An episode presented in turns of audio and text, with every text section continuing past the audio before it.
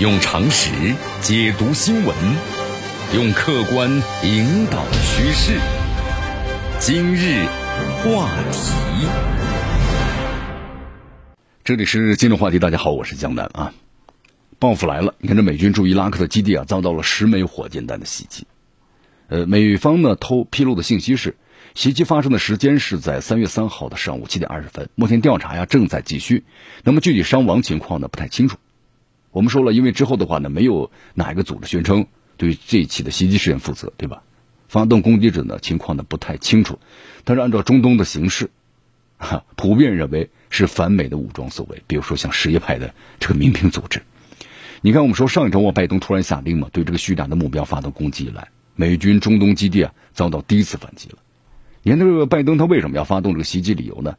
因为在上个月伊拉克境内啊有一个美军目标遭到火箭弹的攻击。对吧？那么军方，那么咱们分析一下，应该不是拜登所为，因为拜登的话，现在和这个伊朗之间，我们说了，一直在关于这个伊核协议的谈判，要进行谈判，那么不可能在这个节骨眼上，那么做这样的事情，这样事情让双方呢非常紧张啊，关系骤然紧张。但这应该是军方的一个提案，啊，军方的提案应该是，对吧？所以说，呃，拜登也选择了一个呃最简单的、最温和的方式，然后呢，出动这个飞军机啊，然后对这个。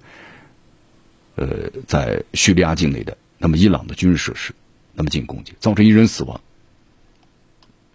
你看，当时在这个上个月啊，就伊拉克境内的美军的目标遭到火箭的攻击，这个事件的话，有人死亡，多名美军士兵呢受伤了。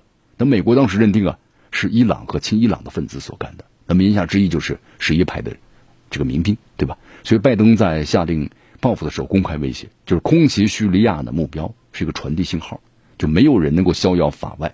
小心点虽然没有指责伊朗，但是那言下之意肯定说的就是伊朗啊。美军的这次袭击呢，至少造成二十人死亡。所以说，你看袭击完之后的话呢，新的报复就来了。美国的在伊拉克的这个军军事基地啊，遭到了十米火箭的攻击。那么接下来呢，会发生什么呢？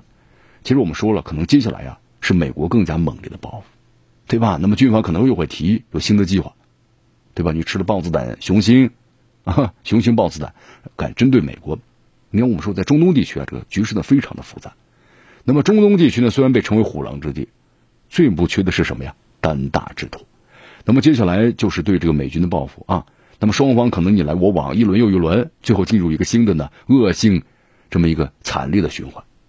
你看这个很多次中东危机啊，都是以血还血的结果。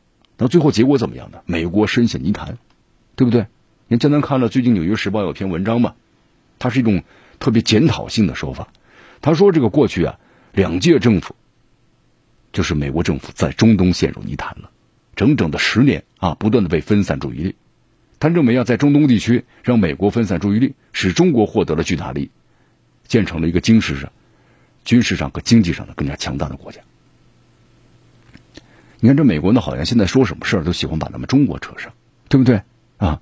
其实相当就一句话呀，要做好自己的事情，少去侵略扩张。”那肯定不会有这样的烦恼了。就美国媒体自己报道的嘛，你在这个中东打了这么十几二十年的仗了，对吧？你花去了上万亿的美元，那为什么不把这些钱如果用于美国的基建改善民生，不会更好吗？但是我们说了，美国他能做到这些吗？用常识解读新闻，用客观引导趋势。今日话题。